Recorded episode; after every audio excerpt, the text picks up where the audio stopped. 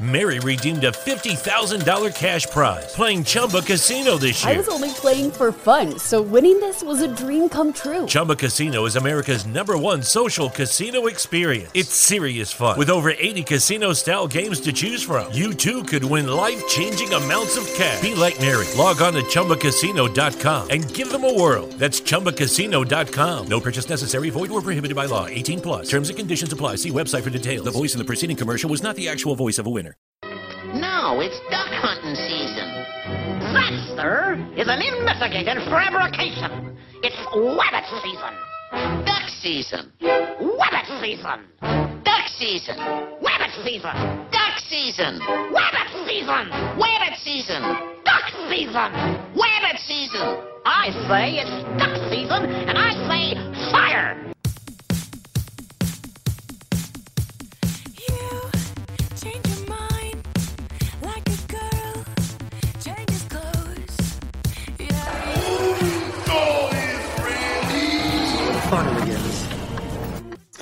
So we are back. Well, uh, we've been back for, for a little bit. What we've recorded two podcasts in 2021 so far, two or three. Uh, but we finally have back from back from uh, the abyss. Jason Daniel joining us. We're doing a purely virtual one, so we'll see how the audio quality turns out on this one. But I, th- I think it should be fine. But so good to be so back. so Jason, here's what you missed from the soundboard uh, from the horror show. Uh, a little bit of uh, of Tucker and Dale. I'm blaming this whole thing on you. Why? Why? Why? Oops, I forgot to. I have the. Uh, Why? there we go.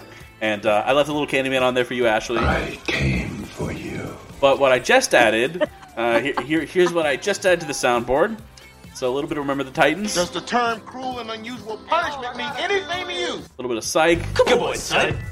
I can't believe you've done There you this. go. and then this one, which I think I will be using a lot. Pure garbage. So we still talk about the sequel trilogy in every episode, then? Uh, no! Uh, It's making a comeback. Don't call it a comeback. Uh, sorry, do you say sequel trilogy? Pure Now that garbage. Jason's back, he's just he's gonna incite, he's gonna instigate it. Ah, Did someone say sequel trilogy? Does the term cruel and unusual punishment mean anything to you? I can't believe you've done this. You, you, you need like to put me on that soundboard. Be all like, no, No. Wait, but but I already have you on here.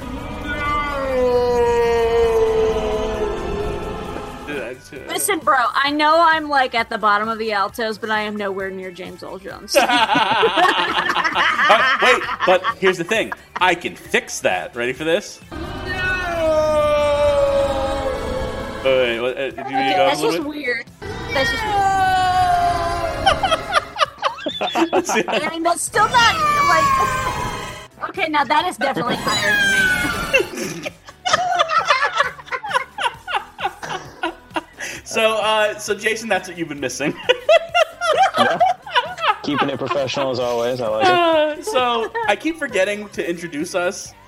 Uh, or Ashley keeps reminding me, but I keep forgetting we need to introduce ourselves because not everyone may know. I mean, if you're starting with this one, why?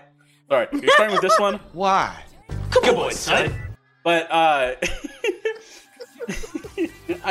the power, you know, absolute power corrupts absolutely, and having a soundboard corrupts absolutely. So I am Nathanael, Sacred Jedi Texts Levinson. I used to have that on the soundboard. I took it off.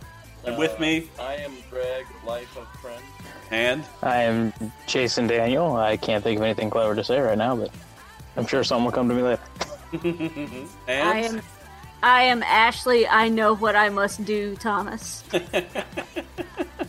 All right, today is, is kind of a, a a little bit of a funkier episode, one that we were one that was a little bit harder to, to think of things, maybe at least for me in terms of movies. Um, but we're thinking about movies or shows that you changed your opinion on in a drastic way. So, like a movie that you watch the first time and you're like, "Hey, that was a good movie," but then the second and subsequent watchings, you're like, "That's not a good movie." Or vice versa, where you watch it the first time, you're like, I didn't like that at all. But then after subsequent viewings, which I think that's the trickier one, because typically after you watch it once, you're like, that movie was terrible, you won't go back and rewatch it.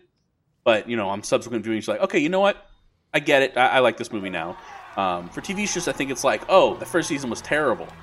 But you went back to it and got to the second season, like, okay, it actually gets really good if you ignore the first season. So we already talked about shows that went off the rails, but I think ones where you're like, it starts off bad, and then I went back and realized that it's actually really good, um, is rarer than ones where it starts good because most shows are on a downhill path. Yeah. So so thinking about this one, the one that sticks out to me the most is The Last Jedi, where I, I, legitimately sat down, watched it in theaters, and really enjoyed it. But then the more I thought about it, and going back and rewatching it, I just didn't like it. Unlike so, Force Awakens, I kind of medium enjoyed, and still is kind of a medium enjoyment movie for me. I, I think the whole sequel trilogy just looks bad once it's put together, It makes the whole sequel trilogy worse. But Yeah, Rise of well, I- Skywalker, yeah, I watched and I was like, that wasn't very good. You know, I wasn't like, I hated that movie, but I was like, that was not a very good movie, and I probably won't go back to rewatch it. Last Jedi, I was very favorable towards initially, and then later. Now, it, now it is. I, I loathe it now. Uh, Yeah. I had a similar experience with The Rise of Skywalker, where I enjoyed it in the moment. I got caught up in the emotional beats of it. I like there were several times where I audibly gasped Eh. in the theater, and I like I even like got a little choked up, shed Mm-hmm. a few tears, and then I went home and thought about it. and I was like, no. That's ex- that was ex- that was my Last Jedi experience. When I, when I was sitting in uh, for Rise, me for Rise of Skywalker, the moment I knew I was like, this was not a good movie, was Uh-huh. when they when when they fake killed Chewbacca. Spoiler alert. They were. Uh-huh. I was like, "Oh damn! Did they just really kill Chewbacca? That's a serious story moment. This might actually be like a, a an impactful movie." And then, like thirty seconds later, ah! okay. And as soon as I saw Chewbacca again, I was like, "Okay, this movie has zero stakes. There are zero stakes in this movie. Yeah. Yeah. Nothing matters. Like literally nothing no, matters." I, I, I was kind of surprised about that, and like I, I mean, I don't know what the lifespan of Wookiees are. I feel like they're probably longer than human lifespans, but I don't know. I think that's it's established, like, yeah, I mean, like, no, they, they ain't gonna ice Chewbacca, especially not when they got a younger actor playing Chewbacca.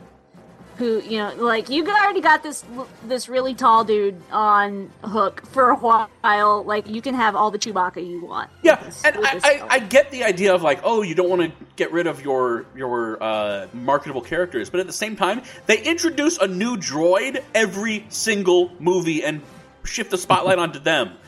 I ain't mad about that. I like the droids. They I'm- all th- my point is, you can sacrifice one marketable character to introduce another marketable character. Like, Literally ah! all the characters. Han Solo, Yeah. Princess Leia, Luke Skywalker. Well, I And- mean, but they're, the, the they're- thing is, as as as mediocre as the Force Awakens was, they killed Han Solo. Well, I mean, that has more to do with like Harrison Ford agreeing to come back and be Han Solo was just a shocking thing in general, just because Right. like he notoriously does not like to talk about being Han Solo. And I think like kind of the deal he worked out is like, well, if you want me to be Han Solo, I get to be uh, Indiana Jones again. Ah. Oh wait, so And he's it's to like- blame for that garbage movie. Okay. Yeah. So so so they wrote him a big fat check, and then he you know he got to go out. He I feel like he had like a really like a pretty honorable spoiler alert death sequence, and and it made like st- sense within the story. Like I felt like that was like a, a good way out for him, but. Like the fact that they even got him to come back at all was shocking to me in the 1st Mhm. place, just because he And- notoriously does n- not like talking about being Han Solo because he's like Well, I've done all these other things that are way back. better. So yeah, And they there- ruined it by some- having him come back as not a force, force ghost. yeah, right. That was It's like, you- you- that made no sense, gonna- but No, nothing in no. that movie made sense. No, no, and and and so similar similarly, Nathanael, I I enjoyed the Rise of Skywalker in the moment, and then like I went home and thought about it, and I got really mad because it, it effectively erased a lot of the Last Jedi, which is my favorite Star Wars movie. I know that is an unpopular opinion among this crowd, but I don't care.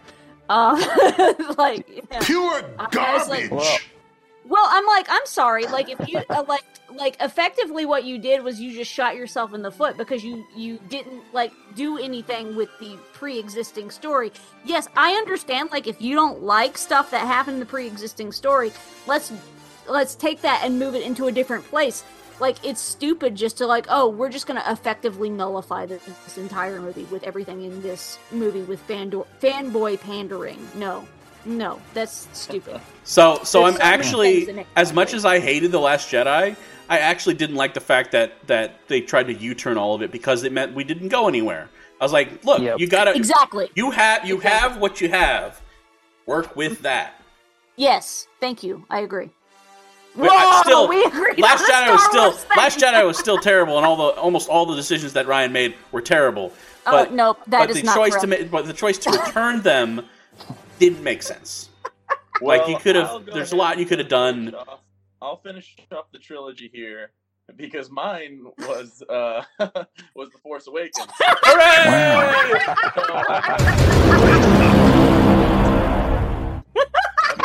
We did it. going on the Star Wars route.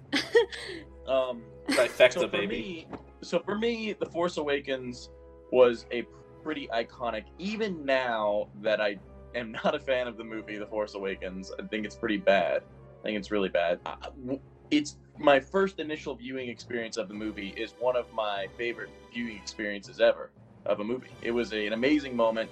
It's obviously this huge lull. I mean, Star Wars was thought to be completely over, and then Lucas sells it to Disney. I'm a huge Star Wars fan, and so I'm like going kind of crazy. My cousin lives in LA, and we're looking up what's the best place on the on Earth to watch opening night of Star Wars. Rumans? and it says TLC Chinese Theater in LA in Hollywood. And so we're like, all right, we got to do it. And so we're just sitting there refreshing the page the second the tickets come out, and just as soon as they come out, the whole site crashes. We just keep refreshing, keep refreshing, keep refreshing. By the time It's kind of the in- same thing that happened with the when the prequels came out. You just, it was so hard to get tickets that opening Yeah. day. And by, by the time we got in online, like sixty percent of the tickets have been taken for the opening night showing, and th- we were literally just sitting there seconds, you know, like. And so we get in there and we grab three tickets. It was me, him, and a friend. When we go, we dress up like Jedi's. It's amazing. Anyways, so on top of it being an amazing experience, I, I actually thought the movie introduced a lot of interesting characters. Um, I overlooked quite a few things and was obviously, I mean, was caught up a bit in the moment, but was very much just. I left. All three of us said the same thing in our long discussion afterwards. We were like, "All right, it has the potential to be really good, but it's it's all dependent on like the, the way that this whole you know series goes. If the next one's really bad and doesn't explain everything, then it's going to leave this one in shambles. Looking back, I think it was still just a bad movie outright, but obviously I wasn't a fan of how the series went after that. And let's just say I didn't initially like the next two movies, and somehow have liked them less as time has gone. so the first one was the only one that kind of started off good and then ended bad for me. So I'll just I'll cap off the, the trilogy there, so we so we all can pick one of the Star Wars to hate off.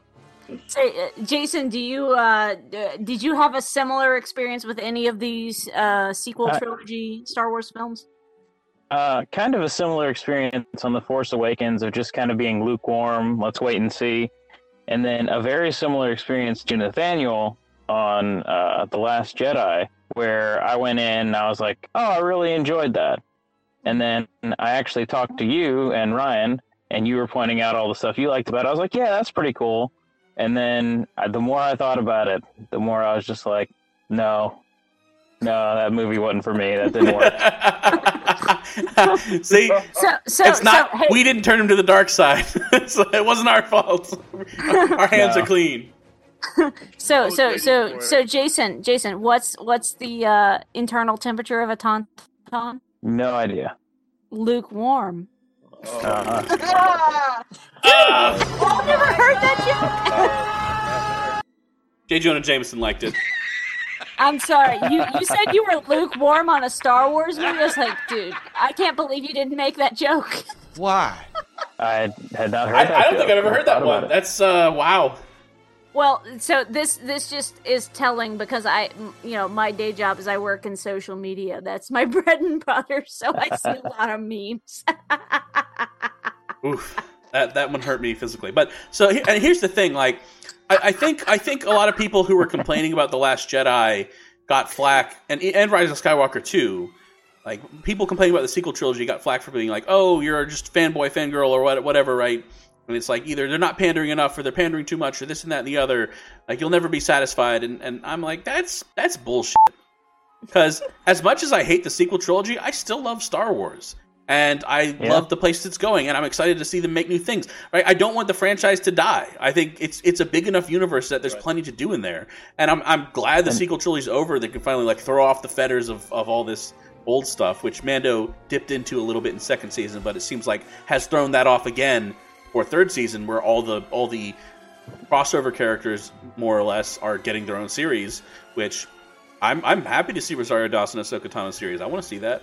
Um, yes, please. but I also want Yeah. to see Mando go be Mando again. So Yes, so please. you know, being a fan is about enjoying you know enjoying the stuff you know and not you can you can not like something in a in a series or a universe or a, a setting or whatever and still be a fan of the series and still be excited when new stuff comes out. So Well, and, and I would I would say too, even though like the four of us have differing opinions on various aspects of the sequel trilogy, I I mean I would definitely say that none of us like like it's not that we aren't thinking critically about any of this. Like I, I think like even though I don't agree with you three about the Last Jedi, I I, w- I definitely wouldn't say that you all would think critically are, are not thinking critically about it. I, I think that there's different things driving our our interpretations, Yeah. and that's completely valid. Mhm. Yeah. A- As a as a literature person, like one of the things I love about literature, and, and like I and I think now like literature has evolved to include film as well, like the way that you interpret a text. Like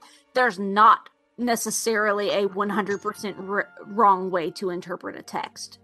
Um, because you know everybody is bringing their own experiences and uh, what's what's the right- like beliefs and we're all we're all operating within our old own worldview and that is shaping how we interact with a piece of uh, of literature or a text you know and, and and when i say text i mean a story a film a tv show a book a short story a whatever like and i would even say like the story of a video game like you could take it as far as that because i Oh, think yeah. video games have some of the most interesting and best writing available nowadays um and now we have to do an episode on best video game stories. Yeah, no, and and Yeah, I'm I'm a could curmudgeonly retro gamer, so I'm gonna like I'm gonna do some deep cuts with like these Atari records, like about asteroids and centipede and things like that, and y'all can handle it all anything new. Oh, I'll have that. some. I have some deep cut stuff about centipede and asteroids that I think you'll really enjoy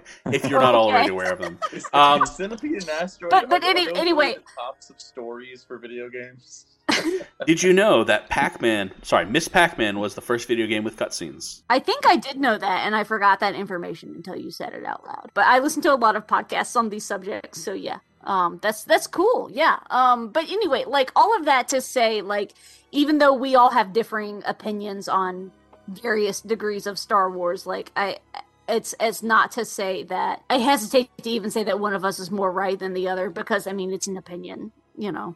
I mean, as as as often as I joke, oh well, that opinion is incorrect because it's not mine. like, you know, it, it's it, it's it's funny to me that we can all like, oh, I had this experience where I enjoyed it in the moment, and then I hated it the more I thought about it. I think that that's that's really that's really fascinating to me that we all had that Yeah, similar And- experience, but within different contexts. that's pretty funny. And uh, if you want to get a, a, a deeper dive onto uh, our opinions, uh, at least Ashley, Greg, and my opinions on The Last Jedi, uh, episode nine, we actually had a debate, or we actually had a debate. We've talked about this, so we don't need to rehash it. So Yes, say Jason came back and we instantly just jumped back to Star Wars. yeah, we need to give this guy a break. Well, Let's change the It, subject. it was Somebody the pick a new movie. it is the topic. So yeah, I can't believe you've Yeah, done this. Yeah, I mean, like, I, I feel like maybe the last couple of episodes we have sho- talked shockingly little about Star Wars. Well, I mean, I didn't know how to link it to rom coms. I tried. I love you. I know. there you go. Oh, Nailed it. Well, yeah, First I was gonna say all other potential for for rom comness was in episode two, and all of that was horrific. So. oh my. What What do you mean? That's Bill wonderful. Oh dear. Sand is hot and coarse, and it gets everywhere. I hate sand. It's coarse and gritty and gets everywhere. Oh man. Ugh. Okay, Oh. we're gonna move on from Star Wars. Um, but yeah, so and, and so as I was thinking about this topic, I think a lot of the ones that that I was like I enjoyed in theaters. Then later I was like I never need to go watch that movie again. A lot of action movies. So any Transformers past the first one because I think the first one's still still pretty good. I, I, I, think it's pretty good. I will un- unironically enjoy the first movie. Yeah, I think the first one was good. Uh, the second one I watched once and I was like, "Ha, that was fun." And then later I was like, "Did I lose brain cells? I think I did lose brain cells." second one. Um, The, I didn't think the third one was too bad, but I, I mean that may also be my love of Leonard Nimoy lending it a slight bit of credence. The the the second movie, like I reviewed that one on my blog after I saw it in there because I've been blogging that long. Uh, after I saw it in the theater, and it's like this is a two and a half hour long bathroom joke. Do not watch this movie. terrible movie. Um, Yeah. But I also think uh, other ones. So like uh, I saw um, Underworld. So the Underworld series is Mm, like I- Underworld, Underworld Evolution. I think both of those movies are actually pretty decent. Even if they got really weird with the lore, it's like werewolves and vampires, and this guy's half of both, and so he's like immune to. I don't know. It, the lore got weird, but they did like a prequel one. Was um which was uh, Rise of the Lycans. that was Mm. terrible. Yeah, But it's funny. I, I, Yeah, I heard that was it's bad. funny you mentioned that because I, I figured nobody had seen those, and that those are two movies that I really liked. Those two movies as like werewolf vampire type movies. So Mhm. I was like, man, I don't know a whole lot of movies that do them in a really gritty way that's not kind of overly hokey and corny. Where Wade? that felt very much like modern day and dark and Yeah. you know like werewolves and the vampires fight like gangsters when they're not werewolves vampires like with guns and stuff Yeah. and then occasionally they'll just go full on like they'll kind of revert into like their uh, werewolf or or vampire mode and just duke it out so it was really but then i actually went back let me make sure. Let me make like, sure I'm I'm thinking of the right one because there were like four of them. Yeah, it, after the first two, they made a whole bunch, and they just got really played out and bad. But I went back and watched the first one and was kind of underwhelmed. I was like, man, it had been a really long time, and I told, I was telling someone, I'm like, oh, it's a great vampire um, werewolf movie, and I just thought it was kind of okay. That's actually going to be one that I mentioned where I was like, oh, I don't hate it by any means. I didn't think it was terrible, but I think It's just not as good as you remember. well, and also his feedback of being like, "Yeah, that wasn't that great," and I was like, "Yeah, I think you're right. It really wasn't that amazing." Mhm. Uh, but I still enjoyed it. You know, I just I think I hyped it up too much. Maybe it was kind of like Life of Pi. Life of Pi is the same way for me. Life of Pi, for whatever reason, when I first watched it, my mind was blown. And I was like, everybody, you need to watch this movie. And then, like, the second, the, the third time watch it, because I watched it once and then I watched it immediately again with a friend and was like, yeah. And then the next time I watched it was like a month later. I was like, wow, mm-hmm. like, what was it? That was, I mean, it, again, it was okay. Like, it's not a terrible movie, mm-hmm. but I was like, why was I going so crazy for this? Yeah, so the the first two Underworlds, so so my roommates in college, we watched them and I was like, "Oh, I really enjoyed those." And like, "Yeah, yeah, this is in 2009. The third one's coming out, so let's go watch it in theaters." I was like, "Yeah, sure, let's do it." Um, now, I will say, one thing that I always stuck out to me in Underworld was the hybrid per- person when he transformed looked so dumb. Like the vampires and werewolves look pretty good, and then he's like Yeah. this kind of scrawny ass looking Yeah. coyote guy, and I'm like, He what? Who just looks saw? like a normal human with a dog face. Yeah, I'm like, who? And he and he was blue, and I was like, who thought this was a good idea? This looks like absolute ass. Like if you're gonna make the, he's more powerful than either one, right? He does not look Yeah. like he's more powerful than either one. Like, come on, guys, he looks terrible. But anyways, so we went and saw the third one in theaters, and we actually saw it in 3D. And I remember there was only a single point in the entire movie where I noticed I was watching a 3D movie, and that was like someone gets thrown out a window, and it like pans down to the alley, and I was like, huh. Some of those pallets in the alley look like they're closer to me, and I'm like, I paid extra money for. And after that, I've never gone to a 3D movie after that because I was like, that was such a waste of money. There was literally one point where I noticed it was a 3D movie. So 3D's gotten better. it has, I'm sure. I Um, say I I have never seen any of those underworld movies. They have literally been on, on my watch list since high school, and I I've think the first go- two are I- I- decent. The They're first not two are great. worth They're decent. sure. Yeah. Yeah, I- I've got a buddy that really enjoys them. I, I did hear like kind of mixed reviews about uh the Lycans one that you mentioned, Greg. Yeah. Um, What after the first two, it it, it it's definitely like preference. if you like it, you like Yeah. it. I don't think. Apparently, uh, there's two more after that one. Yeah, I haven't watched either of those. After the Rise of Lycans, I was like, eh. eh, Eh. not that- and, and just to just to clarify, are those based on like a video game or a book series or a I comic think book? they were straight up. No just idea. They certainly like seem like they were based screenplay. on, or that, or vice versa. Let's let, let's see. Nope, it seems like it's a an, well, it was an original. Original screenplay. Okay, okay, that that's cool. Like, I mean, because those those kind of were pretty fab. Like Kate about Beckinsale. Yeah, what? Yeah, yeah, but they those those were those were like those came about about the time they sort of that that was like right at the the threshold of re- it's the the era of the reboot and the adaptation and the you know all of that stuff so um that's interesting because those were like early 2000s i believe Yeah, like Mhm. two, I want to say like 2001 and 2004, maybe. Yeah, so so fun fact, I've had a Netflix DVD subscription since 2008 and I'm pretty sure mine ha- those movies have been on there for that long. I'm still like I, I'm So, pretty so do you not want me to read this this kind of spoilery plot summary? Dude, I don't care. At this point, I mean, they've been on, they've literally been on my watch list for almost 20 years. At this Uh, point, blah, I'm, blah, blah. I'm shocked they haven't been spoiled already. Kate so. Beckinsale is, you know, it's a revenge plot. They're chasing some human named Michael Corvin for experimentation. Da, da, da, da. Along the way, Selene discovers not only a mutinous plot to destroy the vampire elders, but also a shocking revelation about her father figure, Elder Victor. The vampires and Lycans are not supernatural creatures, but rather the product of a virus. It is revealed in the film that the first vampire and Lycan uh, was a survivor of a plague. He had three sons. One got bitten by a bat and became the vampire line. One got bitten by a wolf and got the werewolf line. So what you're telling me, what this movie is telling me is that we could have had like weretoads and vampire salamanders if they'd gotten bitten by different animals. And I really think that's the direction they should have gone in. Because like How you- you're gonna take all the have been bitten by a mystique. salamander? You're gonna take all the. You're gonna take all the mystique out of vampires and like sorry, vampire spiders, spider people. Uh, you're gonna take all you're gonna take all the mystique out of werewolves and vampires by being like, uh, just just some virus that j- it just happened. You know, these things happen. Life uh, finds a way. They call it the vampiric germ. Yeah, it's a virus. It's funny. I didn't really make that. It was there. coronavirus. It's the original coronavirus. Corona. So, Jason, have you seen any of these movies? Because I have not. I've seen, I believe, the first two, but it's been a while and I've only seen them once. I remember enjoying them. A friend, similar experience to one of you guys, a friend just was like, "You need to watch these." We sat down, we watched both two of them, and honestly, I don't remember a whole amount, a whole lot about them, but I do remember enjoying them, thinking they were pretty cool. All right. Yeah, I think that's that, that's they were pretty cool. They're very kitschy, but they I mean the action was well done. It was Yeah, it's some cool, compelling, and also at least in the first one, I'm trying to think of the second one. I believe a lot in the second one too. It's practical effects as far as like the werewolves are these big, are these big animatronic costume slash puppet things. So like it's it, it kind of stands the test of time. It's they're not trying to do a ton of CGI, um, to where it ages poorly. You know, it looks very cool.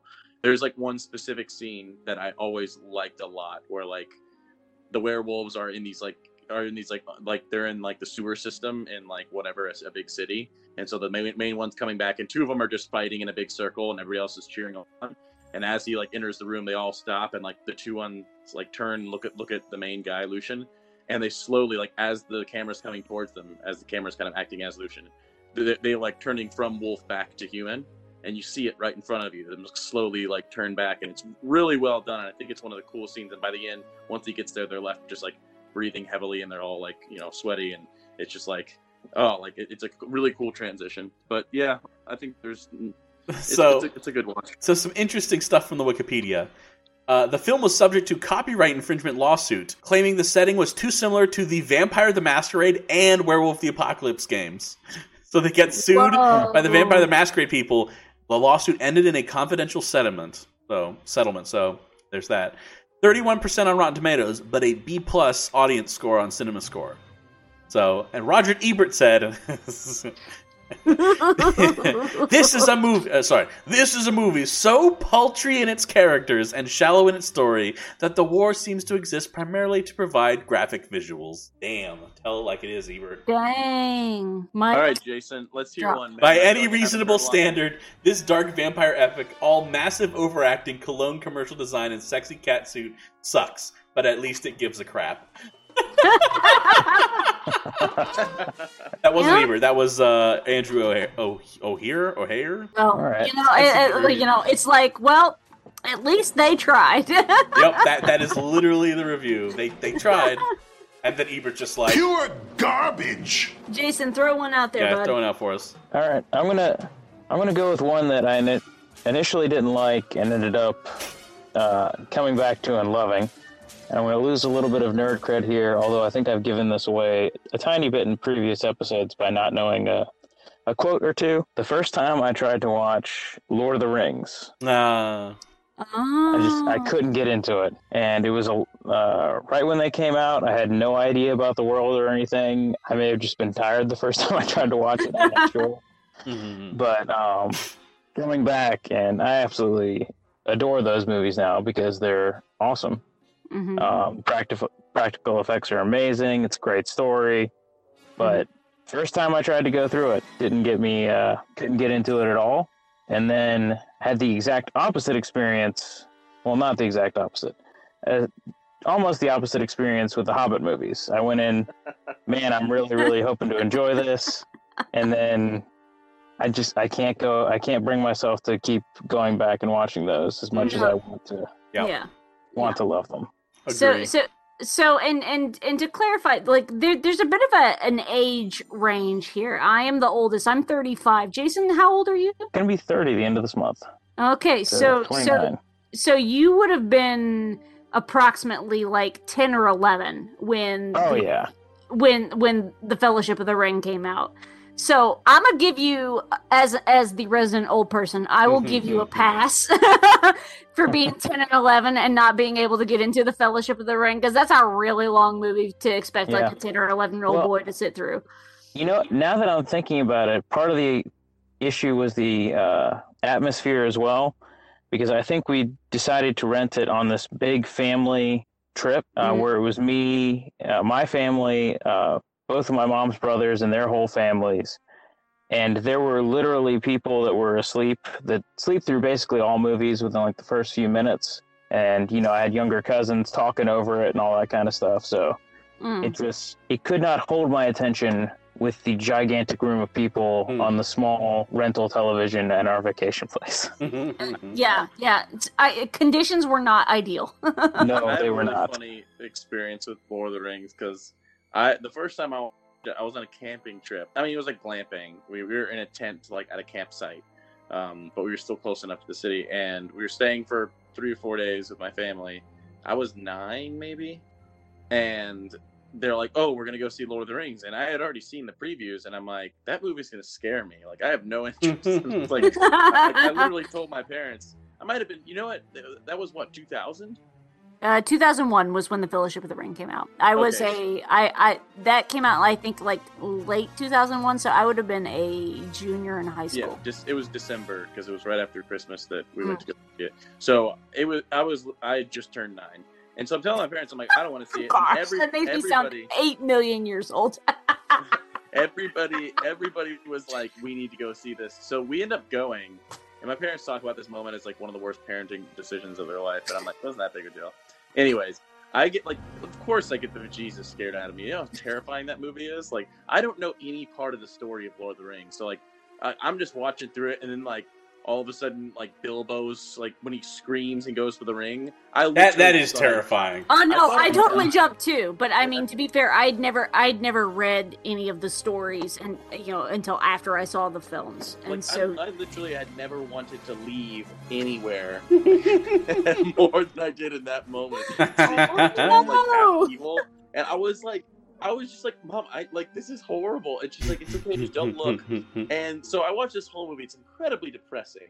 I mean, I, I watched I watched like Gandalf fall. I watched Boromir get killed, and the, the, the hobbits get taken. I'm like, what am I? This is horrible. Like, I'm so sad. And then I'm just terrified for like the next three or four days. But it's it's funny movies that have done that to me. Because Signs is another one that did that to me Mm. they they've turned into some of my favorite movies of all time and i think it's also because i have such a strong emotional connection to them even though it was negative that really strong emotional connection makes it feel so real that when i go back and watch it i can still connect to those feelings i had initially and i'm like man this is so it's done so well it scared a little nine year old and he wanted to die and like that's how good it was like good job movie like you did good being menacing because it was attempting to be menacing and it did a good job. So yeah. that's my Lord of the Rings story. Well, well, Greg, if it makes you feel better, like, so I didn't see Fellowship of the Ring until, my, I, and I don't even know because my I am a, I am the lone nerd in a family of rednecks. And so I don't know what prompted my mother to grab a used copy of The Fellowship of the Ring from um, Hastings, which was I don't know if you all ever had a Hastings near you growing up. Nope. Uh, Never no. even heard of No. it. So so so Hastings it, it, it now it is now defunct, but uh, it was a um, like a, a music movie uh, book media store, and they they dealt in like used and new you know products and things like that so you could like bring stuff to trade in anyway my mom bought uh like three used dvds in uh, one visit to Hastings, and two of those three would become very influential for me. One was The Fellowship of the Ring, the other was Signs. Yeah. Literally the two that scared me. That's awesome. Yeah, yeah. So, uh, but if it, if it makes you feel better, Greg, like I I was kind of curious to watch The Lord of the Rings. Um, I didn't really have a lot of context for it, other than I remembered watching the Rankin Bass Hobbit movie when I was a little kid. I forgot it's- about that. That one kind of is terrifying to look at in retrospect. It really is like like I mean those were um I Ralph Bakshi did the did he just he just do the he just did the Fellowship of the Ring and the and then the Two Towers right or did he do or did he do uh the Hobbit as well I don't remember I don't know who that is. O- okay but anyway I remember seeing ads for the, the Hobbit on the Disney Channel when I was a little kid and the the dragon scared me. I was maybe like four at the time, but like the dragon scared me. Um, but the the narration they they put over these ads was like very solemn and somber and like this is a very serious like fantasy film that you should watch if you are a grown up child like like like so so like that was like all of my knowledge of Tolkien and the Lord of the Rings and the Hobbit at the time. And so I was like, well, I don't know. I know Elijah Wood because he was in all these movies I watched as a little kid, like North. So I'll watch The Lord of the Rings also because it's a fantasy movie and I like fantasy stories. So I'll I'll watch it. And I really enjoyed it, but like I started watching it on a night where um I, I am notoriously a bad sleeper. I just I I've gotten better about it in recent memory, but like on the whole, like I will wake up at two or three in the morning and won't go back to sleep for two or three more hours. So I will I I basically I got in the habit where like, oh well, it's two thirty and I'm wide awake and not gonna do anything, so I might as well go into the living room watch a movie. So I started watching The Fellowship of the Ring.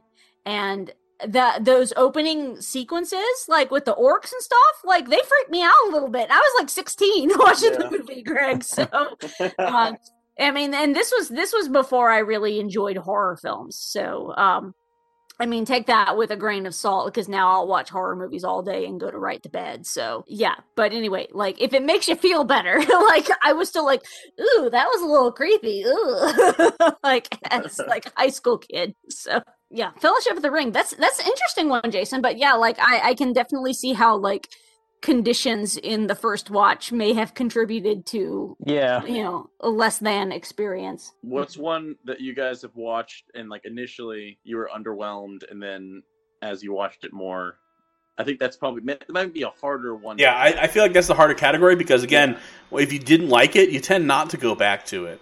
Um, Oh no, see that was something- easier. Really? That was- not necessarily like hating it and then going to liking it, but something that you were kind of indifferent about, Hmm. and were like, Mhm. okay, and then realized, wow, that kind of like think of like your favorite movies. Were they always your favorite movies, or did some of them like it took a little while, and then you're like, oh wow, when did I really start liking? it? I, I've got I it- got cannot. I cannot remember my top five movies. I cannot remember ever being indifferent to, which Mm. I talked about during the boats: Princess Bride, Remember the Titans, Scott Pilgrim, Portchester, and Zootopia. All of them I've always remembered loving from the from the word go. I, I've got one, and and maybe maybe a second pretty good one for for this category. And so one movie that I watched that I just I was like I don't understand why anyone likes this movie is Monty Python and the Holy Grail. Hmm. Uh, which uh, like now I love Monty Python. um, but the first time I watched it, uh, so um, my my buddy Stephanie, one of my very best friends from high school, she and I are still really close friends. She like I was very familiar with Monty Python and the Holy Grail. So when I was in high school, uh, I was in marching band, and I so I knew all the quotes because this uh, in in the in the marching band, everybody loved Monty Python, and so everybody would quote Monty Python all, all the time. So like, I've got a lovely bunch of coconuts, deedly deedly, here they are standing in a row, bop bop bop bop. You know, I knew the coconut song. I knew the whole thing about King Arthur and his his man Patsy and their riding and they're they're like because we would do uh at, at, during band camp every summer please do not quote american pie at me because that's not what happens at band camp we like people. Oh, that would- movie was terrible. yeah, no, I've still to this day never seen it because of that reason. I was in marching band. This is not how it works. Mm. At least not in the marching band that I, you know, was in. But whatever. Wait. Anyway, so- sorry, Ashley. You're telling me that all the guys don't get their penises stuck in their wind instruments. uh, too much. I mean, I was What kind of band camp are you running? I mean, I was a sax player and I'm a lady, so. And you didn't uh, put your but I- penis in it, Ashley. Is that what you're telling I- me? as it turns out, as being a lady, not how that works. But whatever.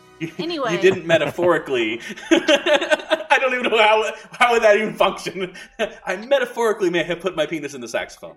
Uh, right? No, no, we're we're not gonna. No. Anyway, we don't stick them in, in apple pies either, for that matter. Yeah, but I don't. It, I, I swear that movie was just like, hey, what can we stick our penises in next? Like, Yes, I mean that was basically the premise of the whole movie, as I understand it. Still, again, not seen it. Whatever. Moving on. Uh, Monty Python was the movie that got lots of quotes, not American Pie. Although I did have a friend who would say one time at band camp, I got sunburned. And that was like the end of the story. Because we all did got sunburned because we are all very pale people.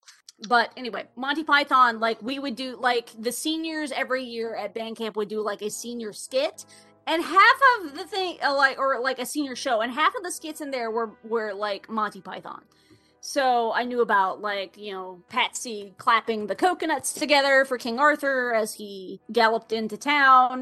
Um, I knew the whole thing about he got better, um, or and and like so I knew all of the lines. And so my freshman year of college, my buddy Stephanie was like, "Wait, wait, I'm sorry, you haven't seen Monty Python and the Holy Grail?" I was like, "No, I haven't. I just know all of these lines from it because of band camp." And she's like, "Oh, we're going to fix this."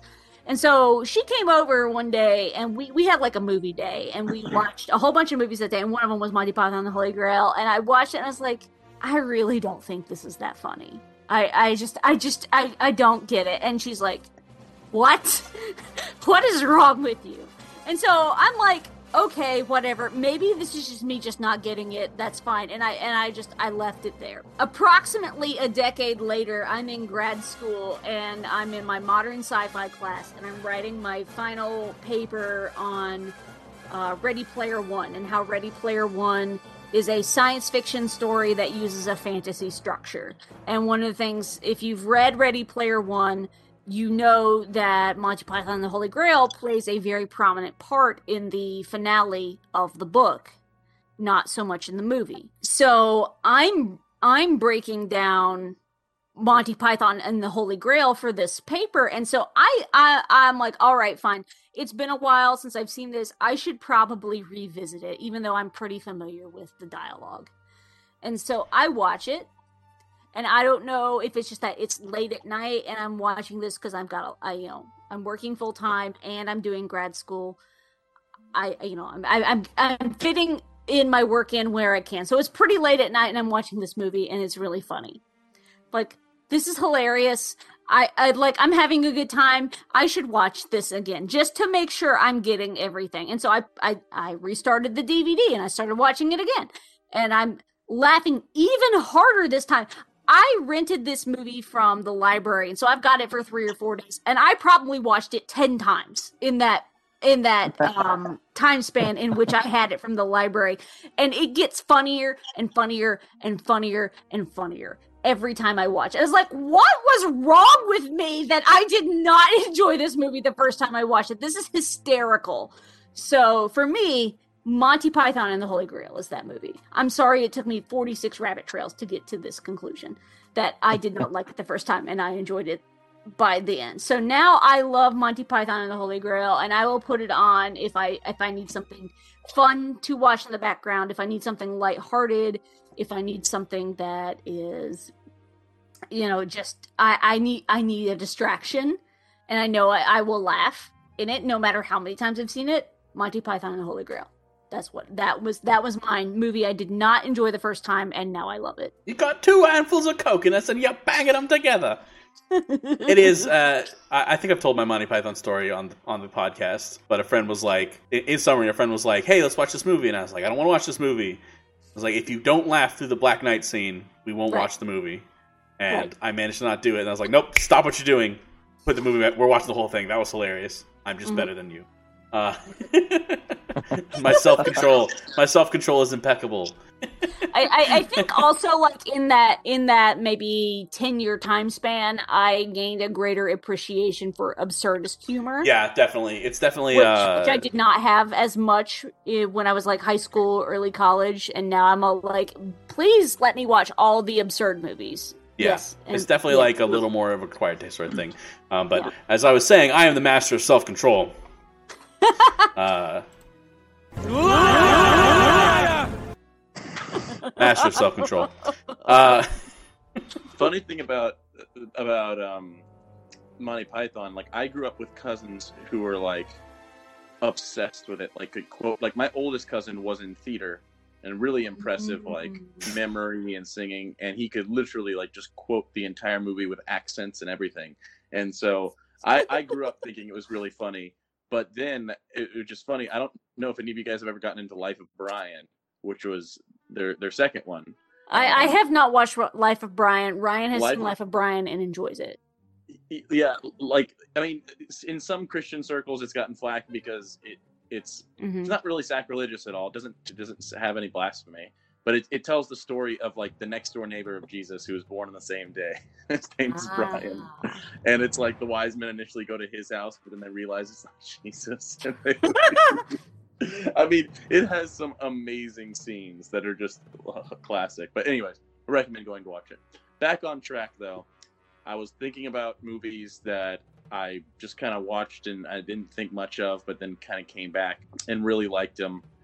And I think the majority of them are less like like not your typical like action movie. Like like for instance, I don't know if you ever seen Before Midnight or Before Sunset or after so what are the three? The three of them they, they they're the three of them with ethan hawke and the french girl. They're considered to be you know some of the the, the greatest people call them some people call them the greatest romantic movies ever. Um but it's it's ethan hawke and this girl and it's like a super raw film. Very few cuts in the whole movie so it's very much like an like it's supposed to be you know two hours of time uh, that they spend where he meets her on the train and they talk and then they then they get off the train and they go walking around in paris or wherever and they just kind of keep talking about life and and then two hours later like they're kind of like okay um and i don't want to spoil anything but they're like okay well in in one year i'm planning on coming back and i'll meet you right here. And they're like i don't want your number or anything. And that's kind of how they leave it. And then they make two more movies. And both the movies are timeline sufficient which means that like the second one i think was made 10 years later or five years later. And it takes place with the characters five years later. And they're like hey i haven't seen you in this you know whatever. And then the last one was made like 15 years or 10 years after. So it's a super large gap and so they're older and so it's like it's modern day ethan hawke was made recently and this girl. And again they're all shot very similarly. These are obviously movies that when i initially watched them was like okay boring just Hmm. talks and stuff like that and walks and i'm not interested. But i watched them earlier i guess not earlier this year so 2019 maybe early early uh, 2020 i watched all three of them and i was like blown away. I think that those three movies as far as what they're trying to do are like incredible. I think they're they're all three definitely worth a watch. They're super you get sucked into the story big time. Ethan hawke is incredible. Like he deserves an academy award for all three of them. The girl i think those are really her only big films. I mean i think Uh, she's a great actress If I can interject, Greg, I believe the actress you're thinking of is Julie Del uh, Julie Delpy. okay Yeah, uh, and these are the before midnight, before sunset, Mhm. whatever Yep. films. Yeah. I am. I'm looking at her IMDb right now. Looks like she is about to do a series that is in in uh, post production called On the Verge. She's consistently worked since, like, I mean, she's got stuff in every year since 1978, pretty much. Okay. She she started acting very young, but uh, maybe in lesser known things in the U.S. Yeah, no, she she's excellent. I just know she's less of a household name than Ethan Mhm. Yeah. Um, but anyways, those were definitely movies for me that like when I watched them the second time, and I think obviously just with my profession and being able to appreciate certain parts of film now as opposed to before I started doing this, I can just look at that and be kind of blown away at the acting prowess of to be able to to hold a very emotional conversation, you know, for 12 minute scene with no cuts, you know, Mhm. as they're walking down a street and as I'm assuming tons of doubles, I mean tons of extras are having to constantly rewalk their marks and constantly reshoot the scenes. And just the amount of effort that goes into that and and how quickly you just get sucked in because you're like, wow, like no time is being cut. Like I'm just I've just been listening to this conversation for the last two hours and I'm like so engaged. And Mm. you're like, that's pretty crazy. It's just a, a way that a movie can make you feel that most movies don't make you feel. And I feel like it flies a little under the radar. But if you're ever gonna watch like a romantic movie, like hey, what's a, just a solid romance? Like that is, in my opinion, the best. Those three movies, all very good. And, and I, I, I think Ethan Hawke tends to choose projects like that um, more recently in his career. I mean, I think like when he was younger, he was doing. I, I mean, again, I'm a little older than you guys, and I'm also a, a lady. So I remember like getting like Tiger Beat and other teeny bopper magazines and having like. Did you say Tiger Beat? Oh yes, sir. I said Tiger Beat. How else am I going to get all these handsome? Literally never heard of that in my life. It's because you are a dude. I, I thought you were gonna say it's because I wasn't born in the '80s. I would have also accepted that answer. Well, no, I mean, like I was born in the mid '80s, and so I mean, I was I was a middle school girl in like the mid '90s. I am so googling Tiger Beat. yes, go for it. It uh, as far as I know, it's still in publication, but um, I Teen Life and all that- things cool. It looks like it's still. Still still going. Still I mean, I'm not surprised. I mean, uh, to my knowledge, it's been going since like the '60s. So I Yeah, mean, six, uh, founded in '65 by two dudes. Yeah. Wow. Well, they sure know how to market to middle school girls. Anyway, I, I think about some of the things I've seen uh, Ethan Hawke in in in later years. Um, I think specifically about First Reformed that came out in uh, 2019, I believe. Did I? Uh, any of you guys? Or no, excuse me. Wow, that was longer ago than I thought. 2017. Did uh, either of you three gentlemen ever see First Reformed? No. Never heard of it. Oh, oh. Please go watch First Reformed. First Reformed is a great film for watching. Sorry, is you- you're saying first Reformed?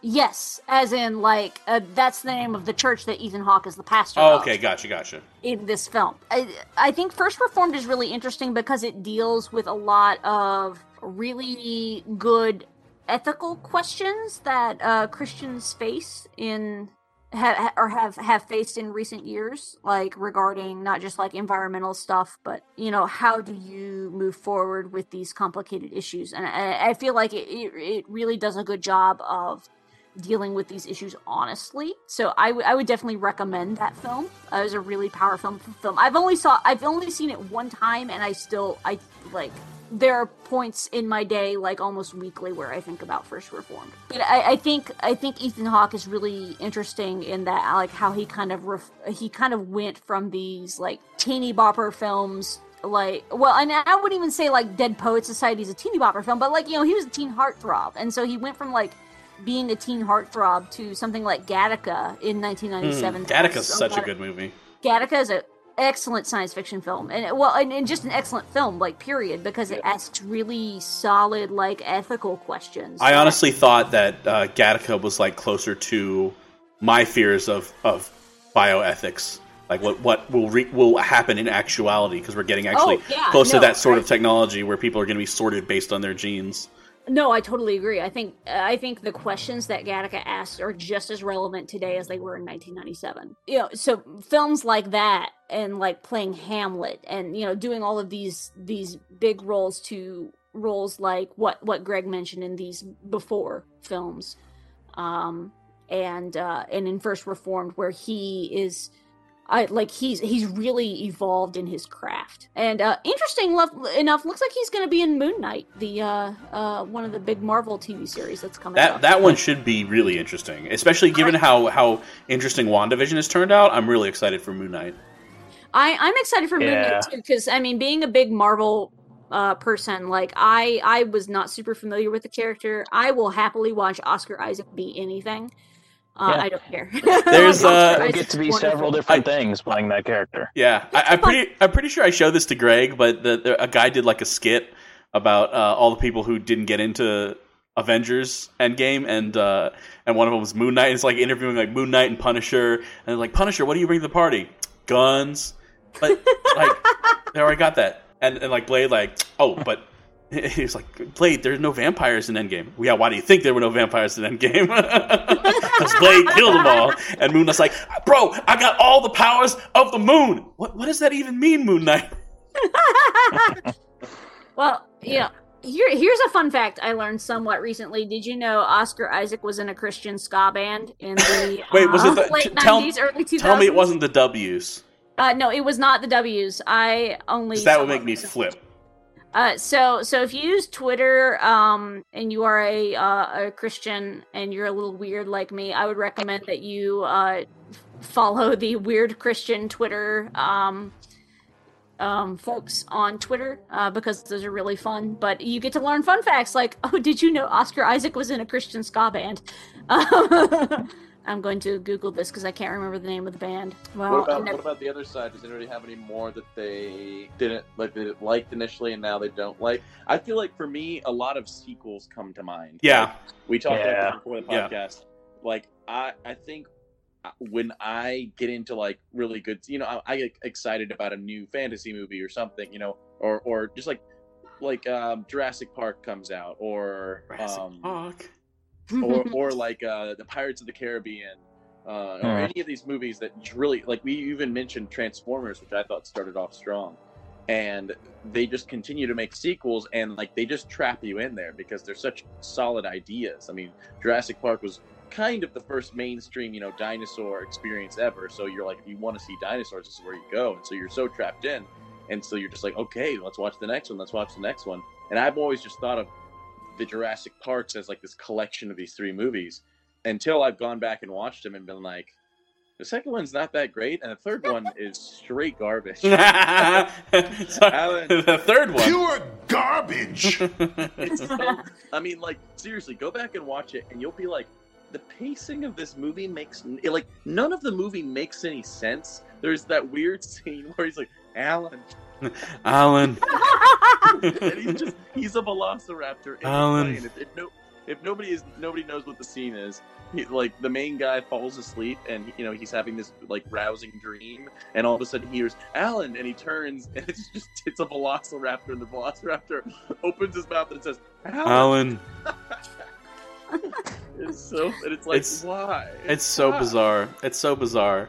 Yeah. Um, but I think I think a lot of movies have done that. Pirates of the Caribbean, I don't think to the same extent because although it had the same kind of trickle down effect, I thought the second one was kind of like you're getting a little weird, and the third one was like, okay, you're definitely ready to end because you are Mhm. you're getting really out there. But the and yet they just- made two more after Yeah, I that. know. That, that one, and well, the same thing with Jurassic Park. I mean, you got the new Jurassic All right. World. there's- The we talked about this, but the new, the first, the Jurassic World, first Jurassic World, the premise of well, dinosaurs are boring. I'm like, are you j- what? What in what world?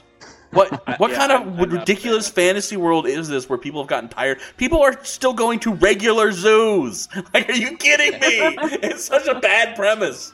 Uh, Yeah, I, I think that, like, uh, like I said, I think I think um, Pirates, Pirates of the Caribbean has a similar feel as to where, like, the first movie, in my opinion, was really incredible and I can still go back and love that movie. I Yeah, mean, I it it's was made off of a it was made off of a ride. The ride had no Yeah. story, Right, just- right. and that's impressive. That it, it- it's essentially just a, an original screenplay, and they capture everything. It's fun. It's a little scary. A lot of action.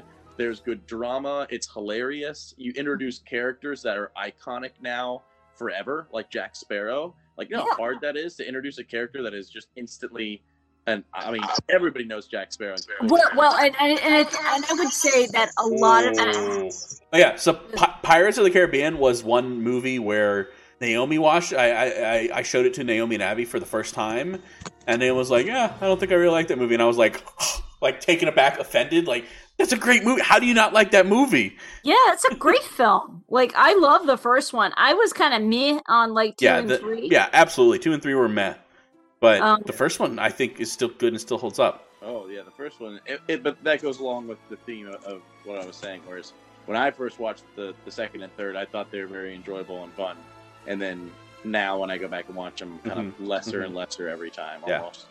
I think sequels have to do that a lot. I'm trying to think of their Yeah. other ones. Well, uh, so I'm wondering if because I talked about the Matrix sequels. Let me make sure Jason's unmuted. And the thing about the Matrix sequels, right? I, I don't think of them fondly, but I do want to go back and rewatch them in preparation for Matrix Four. So my my opinion might change on those. So I'm curious to see if, if I'll look on those movies more favorably upon subsequent viewings. Um, I totally missed that there was going to be Matrix Four. yeah, it's been in development for a while now. yeah, Yeah.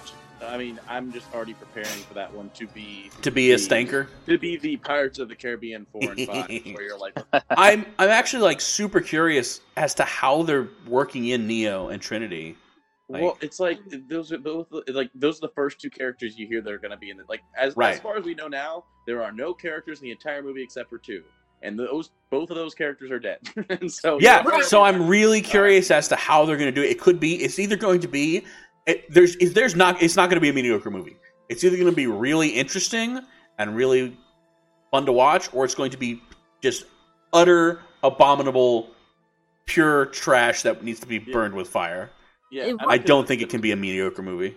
The Matrix movies for me are like I know that they digress as far as like qualities like like in in like uh, critical acclaim like the first one being great the second one being like a little worse and then the third one kind of dropping off a little bit um they're all three still pretty like decently high enough it's not like the other ones we mentioned but i'm a huge fan of all three of them um right and most like obviously the first one in, in, i agree stands out the most but i think they all three coexist very well.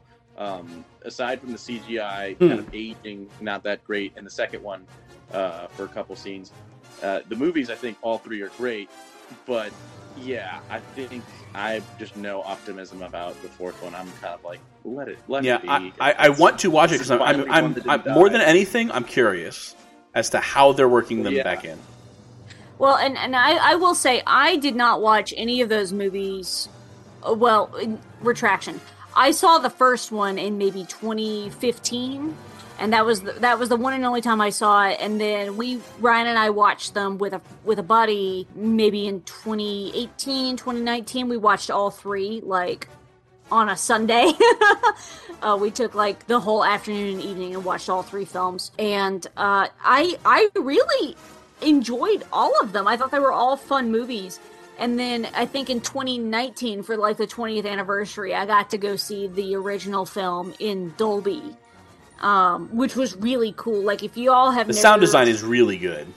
yeah, like the sound is really good. I was actually still like really impressed with how well some of the um, CGI Mhm. and, and and tech stuff actually still Yeah, I mean- it's aged surprisingly well. like while still being somewhat dated. Um, Oh, yeah, definitely. Still holds up very very Mm-hmm. well on the whole. Um, I I was very impressed with that. Even getting to see it in like in a Dolby transfer, which is you know um, if if you've never watched a film in Dolby uh, one, like if you go see a film in a Dolby theater, uh, prepare to just like feel your seat buzz the whole time because Yeah. the uh, the Dolby speakers like the speakers are within the seats and also all around you so it's a really big sound experience but also like um, Dolby transfers of films or films that are filmed specifically for uh, Dolby digital screenings are really, really high quality. So the fact that they were able to take a film that was filmed in 35 milliliter millimeter and and do a really solid high quality transfer to Dolby and it still looks good is saying something for the quality of the filmmaking that went into that first film. So I I personally really really enjoyed it. And that was one where I I have enjoyed it more on subsequent viewings. And part of it is just understanding more about what's happening. Yeah. um but also just really appreciating it as like i i personally did not really have a, a, a taste for cyberpunk for a very long time. Uh ready player one kind of you know switched that around for me.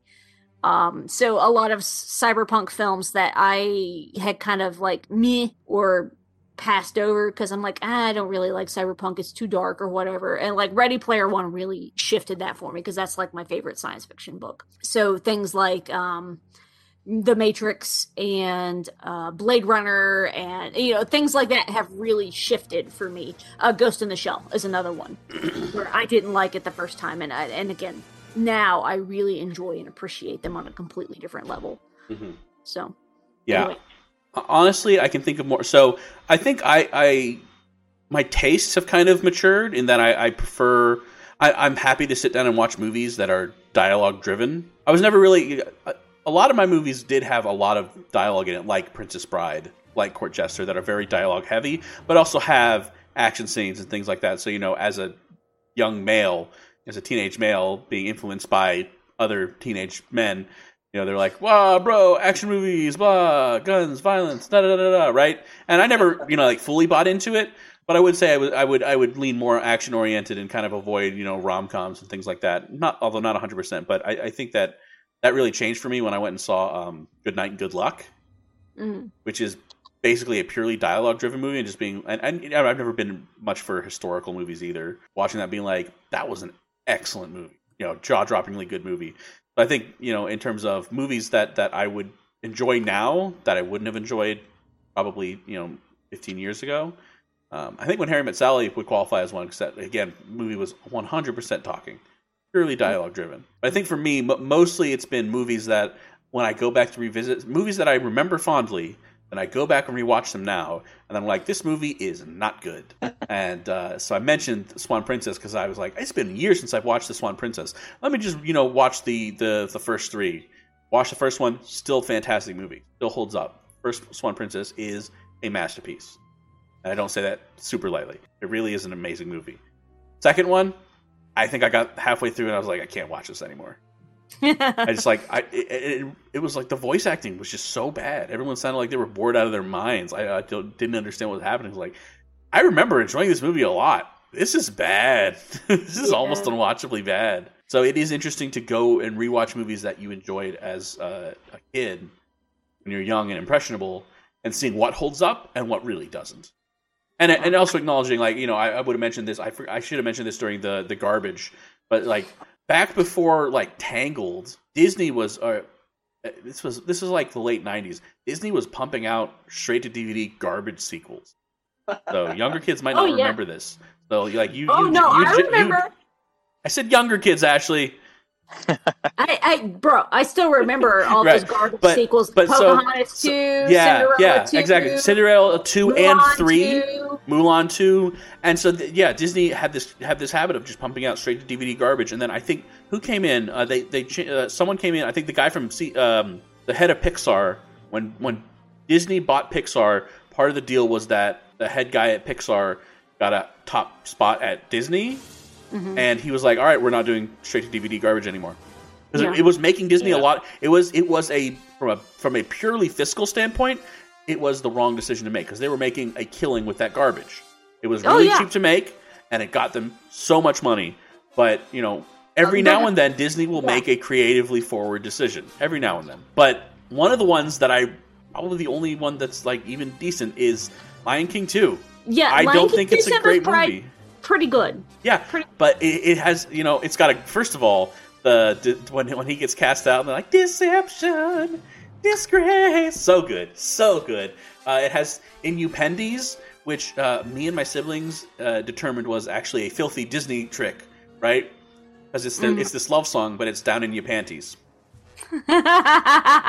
And this was not me that came up with this theory. This was my older sister who came up with this theory. So, uh, and, and well, I'll I'll say because I I might be fairly close in age to your older sister. I've only seen Lion King two once, and I was in like eighth grade, and it complete that that was not a thing that crossed my mind. So. Um, aside, the, if you are very curious about the uh, ska band that Oscar Isaac was in, do a do a Google, Google search for. He was in a couple of different ones. Uh, one being the Blinking Underdogs, the other the Worms. Um, anyway, yeah, uh, Lion King two. I that totally went over my head. yeah, I, I don't think it was intended that way. Uh, I think that was just my older sister making a dirty joke. I and, and to be honest, like I I I will get all the dirty jokes nowadays, but I'm probably not the person that's going to make Yeah. them. So, yeah. um, Uh, I would say Space Jam is not a great movie. I, I still will watch it and, and look on it very fondly, but Michael Jordan's acting is stankonia. Man. But okay, so it's really funny that so I'm I'm big in manga and anime, right? Right. And there's a Mhm. specific genre called isekai, which is basically you get transported to another world, right? And it, it's blown up over the last three four years. It's become huge, become one of the biggest genres where it's like there are a dime a dozen now. Typically, it's framed as like, oh, I'm in a like you know like an RPG style world where I have magic and, and this and that and the other. But someone was like, uh, my top four isekais, and it's like a four panel thing, and it's you know this anime and this anime and this anime, and then the fourth panel is Michael Jordan in Space Jam. and I'm like, you know what? You're totally right. Uh, I, I will say, last year at the beginning of the pandemic, I I wrote an article for Fangirlish about like the top ten comfort movies on Netflix, and um, Space Jam was one that I revisited, and I did not really enjoy it nearly as much as I did at Yeah. age ten. exactly. It, it doesn't really hold up that well. It's kind of one of those ones you're like, it's mostly nostalgia, is why I will watch this movie. Bill Murray is fantastic in it. His part is still great. How did you get here? Oh, I uh, I know one of the producers. He gave me a ride. aren't aren't they making a sequel to that? it's been Or- rumored for a long time that they're making a sequel with like LeBron James or someone No, like that. So, so there's already a trailer out for it. Or Is there? a. Yep. Um, it's not really a trailer, but it's like HBO Max had this had this special come out Ah, that was like, Hmm. hey, these are the movies that are coming up, and it showed a quick clip of Godzilla versus King Kong. It showed a quick clip of the new um, of the new uh, uh, Mortal Kombat movie or series, and then it showed a clip of the new Space Jam, and it's LeBron James. Hmm. And so, for me, I mean, I w- when Space Jam first came out, was me getting into sports, and so I for thought, oh my gosh, my brain just heard you saying when I got into Space Jam was me getting a divorce. little my little eight year old Greg, little seven year old eight year old Greg was like, "I'm sorry, I'm sorry, Yeah, right. Cadence, That like that it's was over. Four-year-old Greg. You get There's this a- half of the sandbox, I get this half of the sandbox." there's a Greg story we have not heard apparently. the one where Greg another gets a divorce. Um, Florida's a wild state, man. They do all sorts of crazy things down there. I uh, I was I was just getting into basketball specifically, and so the fact that they were NBA players was very intriguing to me. But also all around, I mean, the music is hype in that movie. The the, the comedy is great between you have the, the children comedy, but you also have the Bill Murray adult comedy, and it's basketball, which sucked me in. And so I still have a huge soft spot for it. Obviously, yeah, I'm sure uh, Michael Jordan's acting is, is lackluster. Haven't seen it in a while. You know what though is one that I totally should have said last week that I think might still play some kind of a role this week just because I like this movie every time I watch it and it's a bad movie. Everybody hates this movie. The the the first Marvel Hulk movie. the one that was done like a comic book. Uh, that's Yeah, the the- best one. Pro tip. I love that one. I do too. It's uh, like I know it's I know it's objectively bad as a film. It is not objectively bad. Who are you talking to? These people are wrong. It is. the fact, the cutscenes that they make I mean, they are like, it's literally like, why? I mean, They put it in panels. Why? It's a comic book, Greg. That's why it's the best. there is literally a part where like Why? there's an explosion and they do a freeze frame of the guy in the explosion. They cut him out and then they like drag him in. Like, It's a comic book. It is, an, it is a visual So- so- movie comic book. So Ashley, I that love it. Ashley, that would have been a legitimate argument until Spider Verse came out. right. No, that's fair. I and I love Into the Spider Verse so much, and I will tell you because that I has think- that same comic book thing while also being a good movie. I, I, you know, and it's and I'll be fair. It's been a while since I've watched Ang Lee's Hulk, but I, I, I will tell you that I do believe Into the Spider Verse is the best superhero movie ever made. As somebody who adores, It- you're wrong. It's number two. The first one is the '66 uh, Batman movie with Adam West. I mean, that's Some a great film. Just can't get but rid of a bomb. That's it, it, it, if, if Spider Verse had had that line, it would be number one. But Batman got it first. always remember shark repellent, you guys. um, but anyway, that- sorry, Greg. that- Go that- ahead. That Hulk movie is it's a better story. The visuals are better. It's it's CGI, and the CGI still holds up, which is surprising because they animate the entire character, and his like his reaction to the environment is really impressive looking. As far as just like the way that they did the CG, like like the bullets bouncing off of him, it all looks infinitely better than the next movie they made with um Ed Norton. with Ed Norton. Oh my gosh, I could not agree. I can't believe there is a thing that Greg and I really like one thousand percent agree on. Like this is like the moment of shock. I'm enjoying. Yeah, no, now. no, the Ed Norton one. I mean, it, sure. I mean, it's fun because it's a part of the Marvel universe. Right. But in my opinion, it it's not as compelling. The the the the protagonist isn't. Um, the antagonist. Sorry, I should know. Antagonist is bad guy. The bad guy isn't as compelling, and it's just really kind of. In my opinion, it's a mess. The animation of the Hulk is, is really poorly done. And that first one was good. Like the story was compelling. It sucks you in. He's, he's got drama with his father. They, they tie all the characters in well. The fight scenes are super exciting. The character development's good. The only problem I that they decided to shoot it like out of a potato for whatever. was this like was this like that the uh, the forbidden era where the dark era where we're transitioning from film to digital and so there's like that middle ground where everything just looks like ass for three years it, it was just so weird. Like even going back, I, I just sit there, I roll my eyes. I'm like, this is a solid movie. Why did you ruin it? it's like, Well- and, and, and like, like I still, I love that movie. And- I'll still, I'll, unashamed, go back and watch that movie. Uh, Like, all the Greg, we gotta watch it together now, bro. Like, like, Yeah. I, I, I, I, to to my knowledge, to this day, I thought I was the only person on the planet that thought Ang We can- Lee's Hulk was far superior to Incredible Hulk. Which, to be to be honest, I have tried to watch that movie like probably fifteen times, and I have never made it through it. Through It's the whole thing, not like I fall asleep in the middle every great. single time because Abomination is not compelling to me in any manner at Yeah. all. Um, Uh, his like- father's role in that first movie is one of the better villains, I think, out of out of a lot of the MCU. If you go back and watch it, you'll be surprised at like how I think how much depth he has as a as a character and kind of like how the story develops him. And- um, and he's also menacing. He's like extremely powerful, and so it's it's a very fun movie. My Yeah, big my big thing is like I don't understand how you can beat Sam Elliott as General Ross. Right. Like like I'm sorry, William Hurt, like I mean William Hurt's a great actor, but he ain't Sam Elliott wi- as True. General Ross. the, the only thing Sam about that Elliott's is the only thing about that is I love Sam Elliott so I don't like him being the bad guy oh no i i mean like uh so I, I think what i have learned more than anything about watching movies with my mother is that my mother really is attracted to men with excellent mustaches. So my mother loves tom selleck and she loves sam elliott. His also my mother loves so andrew uh, uh my mother loves um alan jackson country singer. She also loves him. He also has an excellent mustache. Um but like like my mom, I, I was like, "Oh, I want to watch Hulk," uh, and she's like, "Oh, Sam Elliott is in that," and so I think I got my mom to watch it with me one time, who gives no flying farts about any Marvel or comic book thing ever, but she wanted to watch because Sam Elliott was in it.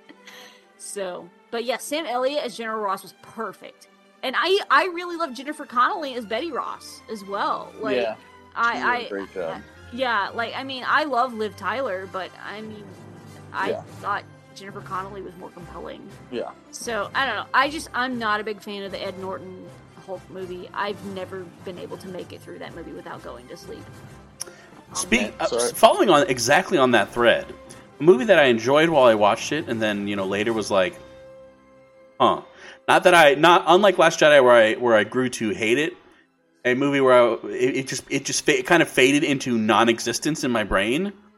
Uh, Man of Steel, Oh, Same. I've only seen that one time, Yeah. and I really enjoyed it the one time I watched right, it. right. But but I think my my bar I was also expecting not to enjoy it. Sure. I, Rian and I went to go watch it with our friend Michael um like 2 days before his wedding because his fiance had already left town to go Mm. get go to, to go do wedding stuff. And so Michael's like, "Hey, I'm a bachelor for a couple more nights. Do y'all want to go see Man of Steel with me?" We're like, "Yeah, man, let's go." Um, and so I I wanted to go because I wanted to hang out with my buddy. Uh, and you know, I'm happy to go watch any comic book movie. I don't care what it is. Um, but my my expectations were very very low for Man of Steel because I hated Superman Returns. Superman Returns is the lamest movie to ever lame. Yeah, I mean, uh, it's Oh, sorry, funny. that was I said it backwards. I wasn't talking about the Zack Snyder's Man of Steel. I was talking about Superman Returns with Brandon Routh. Oh, Superman Returns Uh, sucks so much. It Yeah, is- it does because I, I remember watching it and being like, "Oh, that was fine," and then you know, Really? like going back, yeah, yeah. At the time, I was like, I've oh, hated it. I've never. It I've watched it movie. once. yeah. At it the time, so terrible. But I never watched it again. at the time, I was just like, "Oh, movie fun, yay!" But then, uh, then you know, the, go back and like, did anything actually happen in that movie? No, No, it was two was hours of nothing. it was two hours, and, and so Superman uh, Returns is such a weird movie to me because I don't think anyone was acting poorly. I just think the plot was so bad. No. Like Brandon The Routh, I thought was fine as Superman. Kevin Yeah. Spacey, I thought was fine as Lex Luthor. Lois Lane, no idea who the actress is. Um, I thought did fine. Did you know? Did what? I What? thought the guy who Lois Lane's the MacGuffin. Was very forgetful. I mean, but- it's Superman though, so it's like Yeah, yeah. he, say, say, Jason, Jason, you, you, you're But- the big comic book guy among Yeah, us. T- but- tell us what you think about the- Superman but the plot is just like so boring. You're like, oh boy. Yeah, Superman Returns real was again really boring to me. The I, I remember, you know, Kryptonite Island. I think. It's been a Yeah. while since I've watched And his it. whole thing was like, I'm Um, gonna get real estate money. Like, what? And Superman has a superpowered kid that he didn't know about. I forgot about that part. I thought, um, I, I, rem- I just remember him like pushing a piano into a bad guy or something. Yep, yep. That's Well, exactly- And then, The- um, it, it, it, it's funny because the opening scene is really cool. It's like two guys robbing a place, and then Superman like flies down, and they're shooting him, and it shows like a slow mo of the bullet just like colliding with his eye and then dropping to the floor. It's like a really cool opening scene, and that's the most exciting part of the entire movie. yeah. I, I mean, I had kind I, you know, at the time, I, I, I was following comic book movies a lot closer than I than I do now. I, I heard some speculation like, well, a lot of folks say they hired Brandon Routh because he looks so much like Christopher Reeve, and um, after uh, and, and like having seen Brandon Routh in other things, I appreciate him as an actor, but. If I only looked at Superman Returns, I would believe it. because Superman Returns was so awful. Uh, Kate Bosworth was Lois Lane. Uh, and Brandon Routh did a pretty good job with Superman. They brought him back uh, on one of the CW crossovers. Yeah. And it was fun and it felt nostalgic and I enjoyed it. And I'm not sure why, because I did not enjoy Superman Returns. Again, Yeah. I really think it was a case of that was one of the most boring movies that's ever been made. And Oh yeah. Oh, it's just like wow. nothing happens. This okay. This is like the most shocking episode of Dearly Debated ever because we're all like agreeing on stuff. no, we're all agreeing on comic book slash sci-fi stuff. Yeah, yeah, this is very. that's more likely. I, I mean, I'll say I did not like Man of Steel. I, I'm not a huge fan of Zack Snyder in general. I think Watchmen was good. We talked about the ending. I think the Watchmen Yeah. movie was good. I enjoyed 300. It was goofy, but I enjoyed it. Um, Mhm. But I don't really don't like most of what he's done. Yeah, Yeah. I watched Man of Steel and I was like, that was okay. That wasn't Superman. Yeah, Exactly, like, the, exactly. The hype, the hype around that was really high for me because that was already in like I was a film producer by that time, and so I was really into. This is gonna sound weird. I'm really into movie trailers. Like I think that well done movie trailers are should be appreciated and have a good role to play in a movie and how you remember it. And that had a pretty amazing initial teaser trailer. It actually had it actually had a song from the Lord of the Rings in it, uh, playing in the background. I noticed that. Yeah. and it's it's Russell Crowe's speech to Kal-El before he sends them off, and it's these short little clips of him, pretty much just living his human life on Earth, and it's and it's and it's Henry Cavill who, for me, was a big deal because I I I mean I liked him in Count of Monte Cristo. He played Fernand, who is or sorry he played um Edmund. No, Edmund's the main No, he played Alan. He, he played. He played. or it's, it's, it's Albert. Wrong, Greg. He was Jesus. Alan. Albert. So he plays. He plays Fernand's son, Albert, and um, he's just a little kid at the time. But I recognized him when he played in the movie Immortals, which is kind of like a 300 esque type movie. Mhm. Um, that that was probably a, a good one I should mention. Where it's like initially I thought it was so badass and cool, and then I kind of looked at like the reviews later, and like on every single site it's like a 25, and I'm like, was that movie really that bad? And to tell you the truth, I haven't watched it since I've seen all those reviews. I was about to, and I was like, oh, it's so cool. And then I saw all that, and I was like, maybe it's not very cool. And then I just haven't gone back and watched it. I bet you it's terrible. But anyway, he's the main character in that, and he's kind of a stud. And I'm like, oh man, this kid grew up, and so now I'm seeing him as Superman. So I was real pumped for Man of Steel. Um, you have Hans Zimmer doing the music again, or Uh-huh. Hans, like um, again because I say he did it for Batman. But so I was just really hyped, and it just underperformed. It was very vanilla for me. I didn't. I don't really like the Lois Lane character. Uh, who's that? Who's the girl that plays her? Amy Adams. I just Yeah. I'm just not a huge fan of like T characters being played by really mainstream people. Like Amy Adams, in my opinion, is just every single girl in every movie. Like like she she plays in so many things. Like she is in everything. And it's like you wouldn't have like Bruce Willis go and be Superman. You're like, well, that's that's Bruce. It's like Bruce Willis is more famous than Superman. Like you wouldn't have him there. And for me, it's like Amy Adams is a more household name than Lois Lane. So like I'm like, oh, that's Amy Adams. She just happens to be playing this role. It's like I just thought that was a bad casting choice. I don't recognize her at all. Um, Amy have Adams? have any of you guys seen Arrival? Yeah, she's the main character. She's the lead in Arrival. Arrival made me ugly cry. Arrival is one of the best science fiction films to come out in the past decade, and I don't think nearly enough people have seen it. Um, Yeah, I, Yeah, I still haven't seen it. Oh, okay. Oh. So I, I have seen Julie and Julia, where she plays Julie, and that's a great movie. Yes, yeah, that's a great film as well. Uh, she's also in Her. Have you either have any of y'all seen Her? That's the Spike Jonze movie. Uh, Her. Yeah, yeah, no, that is Yeah, it's no, Spike that is Jones Spike walking through- where where he falls in love with his computer. Yes, Yeah, yes. yeah, yeah. uh, base, yeah, yeah, yeah. So his he falls. Uh, Joaquin Phoenix falls in love with with his AI, who is played by Scarlett Johansson. Um, ah, again, just like when we were talking about uh, Meet Joe Black, can you blame him? reasonable. Brad Pitt, Reasonable. ScarJo, come on, people. I, I do love ScarJo's voice. Um, as, as a lady who is also like kind of an alto, I'm like, uh, like if I were going to be an AI, like ScarJo is kind of what I would aspire to. So that's fair. Um, but you know, I I like Amy Adams. I've only seen like a handful of her movies, but I've enjoyed Oh. all of them. Uh, she was Uh-huh. also in American Hustle. that she's Um, she's excellent. My point being is is that like I wouldn't necessarily pick her like pick her as a casting choice because like think of think of like all of your your big I don't know like I I don't know how to say it like I guess comic book actors like the people playing in those roles. I just would find it weird to put household names in those roles. Like they're usually taken up by people that you don't know that well and they kind of hmm. become those people you know like like that like iconically that that actor becomes that character because like if the actor is more popular than the character it's just awkward. Like it would be weird for me to see really mainstream actors in a star wars movie. Like imagine if like imagine if, if bruce willis or Nicolas cage was a jedi. Like it would just be strange. Like, like i just can't i'm like this is just Nicolas Cage and he is in a Star Wars movie. I Yeah. he's, he doesn't have another name. Please. Can you imagine if Samuel L. Jackson was a Jedi? I will. Okay, that, that is that's a really good point. Samuel L. Jackson as a Jedi, well, I think was a bold pick. I Um, say, yeah, no, no, no. I will watch Mace Windu do all the things. All Yeah, he he worked out. Um, Sam Jackson is one of those really ubiquitous characters that I feel somehow works in every everywhere he goes.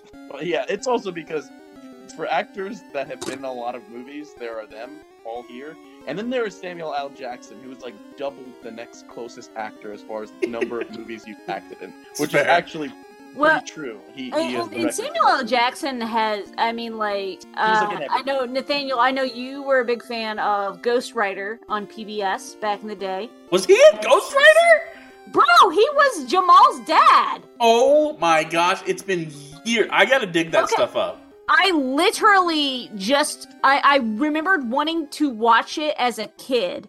And I because my sister and I got like a couple of different PBS magazines growing up. She got the one that was for like preschool kids, and I got the one was- that was for like elementary school.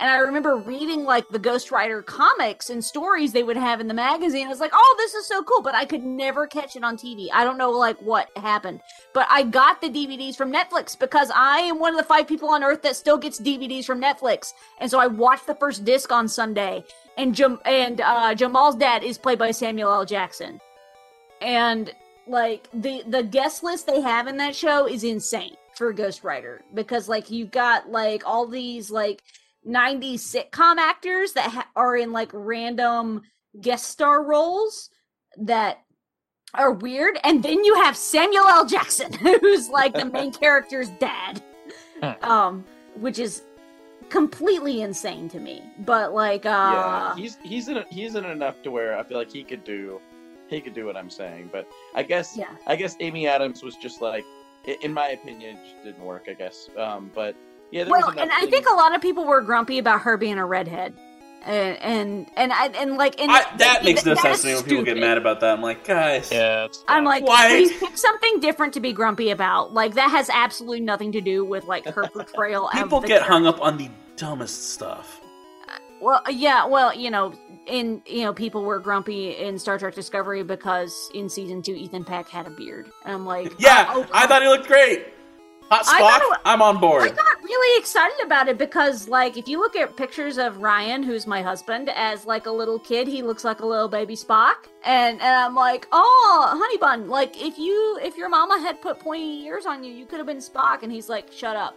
Uh, but then, like you know, a couple years ago for Halloween, we got him to dress up as Spock, and and he didn't have to shave his beard because Ethan Peck was Spock, you know, with the beard on Discovery. So, anyway, Yeah, I, I think I think Man of Steel underperformed for me, but I guess as kind of like a last thought here, um, just to kind of go off what I said about trailers, one of my probably my favorite movie trailer ever is for The Social Network, and that's a movie that when I initially watched, I was like, okay, like the trailer was amazing, and the movie was pretty good, but now it's like it's amongst my I would put it my top five favorite movies I think ever uh, I could turn that movie on anytime and go back and watch. I think its depiction of like your typical college campus and like I don't know, just like just the characters and how interested you are in them and how much the like the drama is done really well. The music is done good. I mean, the music is extremely basic. There was a lot of controversy because they won an Academy Award that year, I believe,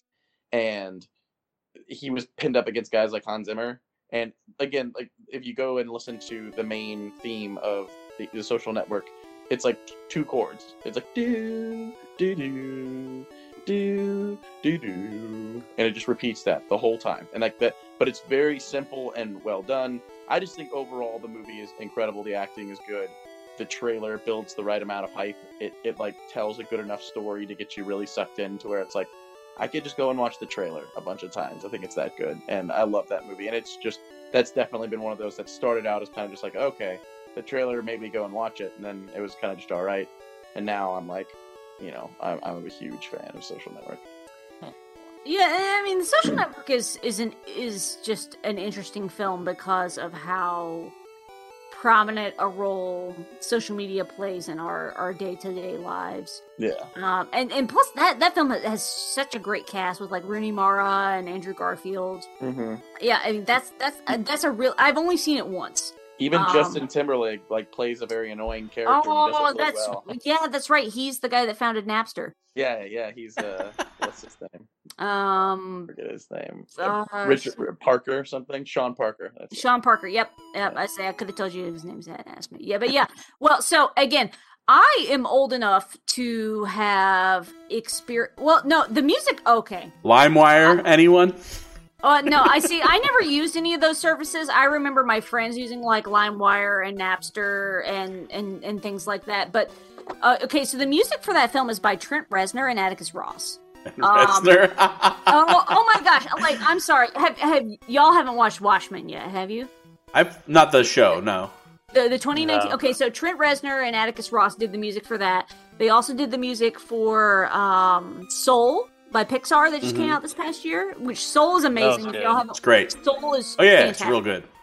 Um, you they- see the hate Soul was getting? I was like, y'all did not watch the same Uh, movie I'm sorry. No, those people are wrong. Yeah, Um, ridiculous. um, and then they also did the music for another uh, film that's kind of a t- uh, came out about the same time as Soul, and I'm blanking on which one it is. Um, but anyway, like there, I need to now that I know that Trent Reznor and Atticus Ross have have done that. Like I need to go back and, and listen to that score again. But just because the the musical choices they make are absolutely brilliant. Like they're they're both geniuses. The way they use music in Watchmen is it is it is thematic and poignant without being like obtuse or really like like the fact that I like I didn't notice what they did in Social Network is surprising to me because I normally notice stuff like that. So Yeah, anyway. there's actually also uh, like speaking of we were talking about game stories, um, which also I'm like I would want to do that like yesterday just because I just finished The Last of Us two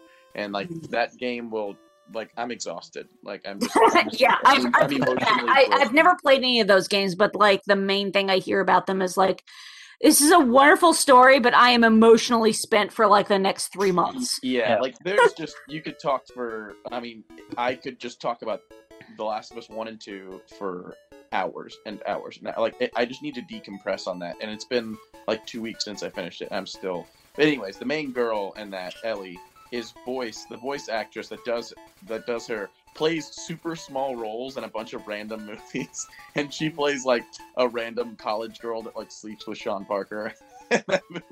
And so now when I watch it, I'm always like, "Oh, that's Ellie." Like I can tell by her voice, but she's and she like she played the random waitress at the very end of the first Avengers that was like, "Captain America saved my life."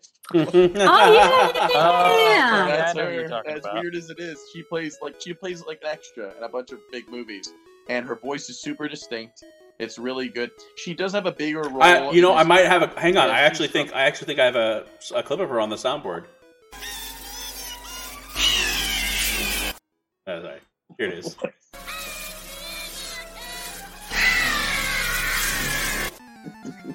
No. um, but she she has a, a larger role in this weird in this kind of bizarre movie that I watched a while back um, with some film friends of mine.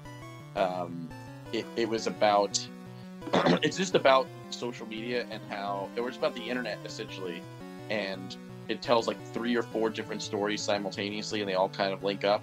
And one is about a a guy who's like a like a webcam sex guy, and then one is about a boy who kind of gets bullied, cyberbullied at school, and the other one is about a guy with a gambling problem online. It's a really interesting movie, actually. She plays like a main reporter that's like trying to to like get a story from the kid, the, from like the young boy, who, uh, guy who does like the webcam sex stuff, and so it's like her talking to him.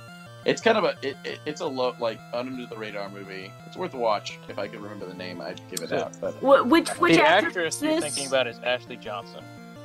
yes, so if you look up Ashley Johnson movies, you can probably find. I'm trying to think of who else acts. She she's she's Gretchen on Recess. That's what I was about to say. Yeah. Yeah. Um, yeah, I know her. fr- I watched a lot of Critical Role, which is one of the big things that she's done. Yeah, she's done a lot of voice acting too. She and I are the same age. Yeah, she's she does an amazing job in The Last of Us. The Last of Us, is just period. You guys just need to. I don't know. I, I would say play it, but also like I don't want you to break your heart. Like it's.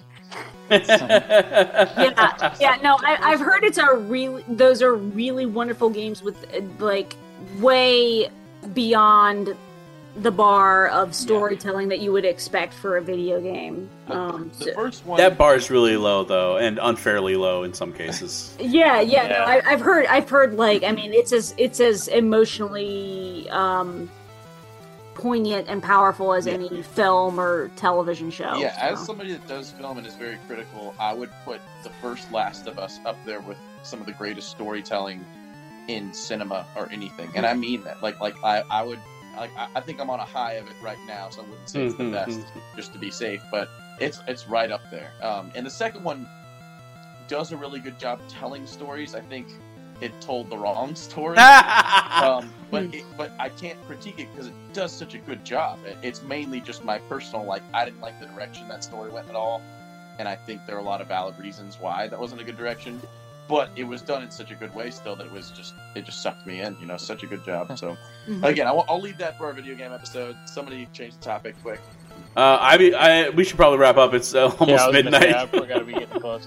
All right, I Let's gotta say, um, let's say, Jason. I, I feel like we've we've heard a lot from three of us, a little less from you. Do you have any other uh, movies that you Give either loved the first time or, and hated the second, or vice versa? Uh, movies, I'm coming up blank on. I, I can think of a couple TV shows, but I want to get into that tonight. Mhm. That may be Okay. another, maybe another thing. That's true. We didn't mention any TV shows. so TV maybe- shows that had to grow on us. There was definitely, I again, we, we talked about TV shows that kind of went down the uh, down the abyss of failure Mhm. and and garbage. But Uh, it would be it might be interesting to look at shows where it was like the first time you watched it, it you know struggled to get through the first season, but now you're committed and a fan. So Yeah. I, I will say uh, just just very very briefly uh, one movie that I really enjoyed the first time I watched it um, and did not enjoy in latter viewings is My Best Friend's Wedding. mm, Um, part of it, I think, is um, the first time I watched My Best Friend's Wedding, I was in high school, and uh, high school actually very, very innocent. A lot of things in My Best Friend's Wedding totally went over my head. Um, last year during the pandemic, we did several virtual girl movie nights, and like maybe the second one we did, we ended up watching My Best Friend's Wedding, and um, I'm watching this, and I'm like, oh. I missed that at age 16. you know, and I'm now 34 and watching this movie and uh, realizing, oh, I, uh, oh, oh, okay, got it. I really don't like this movie anymore. so, um, and some of that I think might also play into the fact that uh, Julia Roberts is very is very charming on screen. I don't I don't want to um, disparage her name unfairly, but I, I from what I have read, she's not a super nice person in real life. So uh, maybe that's some of it. Um, there are also some really funny lines in that in that movie, like. Uh, It, she's opposite Cameron Diaz. Like Cameron Diaz is the fiance of her best friend, and she's trying to bust up their wedding. Also, I just really think that's a bad premise for a movie. Like, I'm sorry, you like she's trying to do this real like I understand that she thinks that she's in love with her her best guy friend, but she's trying to bust up their wedding. That's a dick move. Sorry. like and the like- metaphorical penis in the saxophone. Yeah, they Yeah, they, like, I- like, I'm sorry. No, that, like there's no way you come off good in in that. Like no, stop.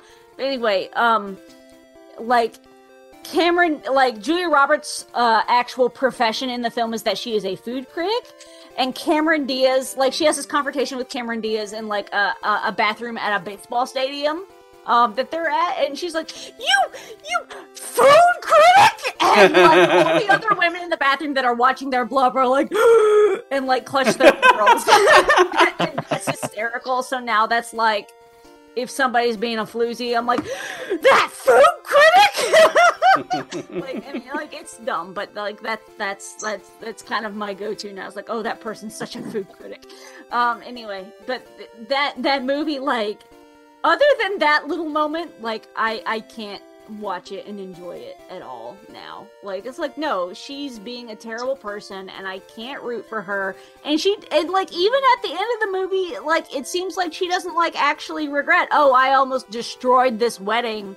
And my friend was getting married to this really nice girl, and I was a jerk about it um because my own i was being selfish. Like like she doesn't even like regret it that much. I'm like no like there's nothing redeeming to me about this movie. So Mhm. best friend's wedding again things that like totally like there were some aspects of the film that i just totally missed. Like oh i didn't get the fact that they used to sleep together a lot and and and like again because that totally went over my head in high school little innocent ashley missed that like and, and like now i'm like oh oh no no this totally changes the tone for the movie so anyway my best friend's wedding that's one i i, I just can't really enjoy anymore Fair. All right, so we'll, we'll wrap up since it's almost midnight for us. Yeah. Yeah. Uh, went later than usual.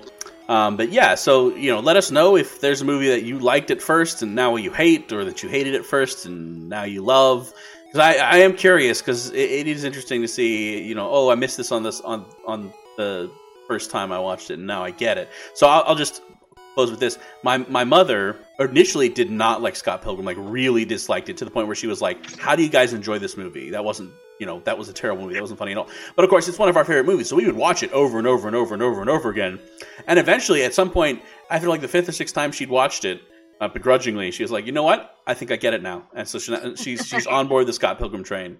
So, Yeah. what goes out to you, Mama? Uh, but you can reach us. Let us know uh, your your thoughts, your opinions, even if they're wrong.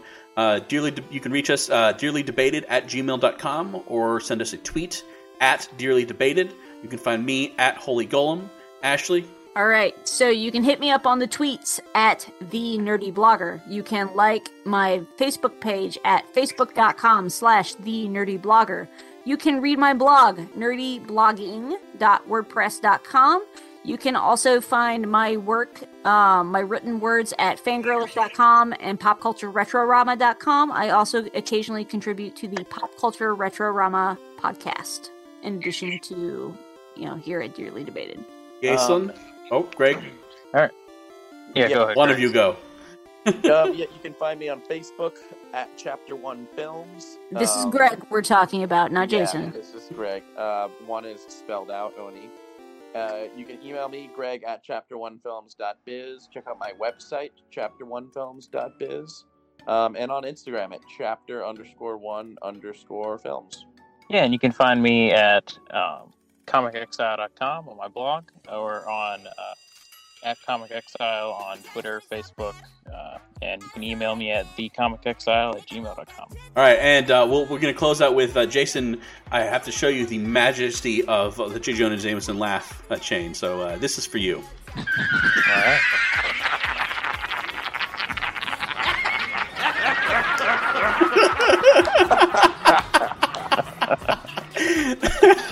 Not ah. horrifying. Oh, I love you, J. Jonah Jameson. All right, good night, everybody. Bye. Night. Good night, guys.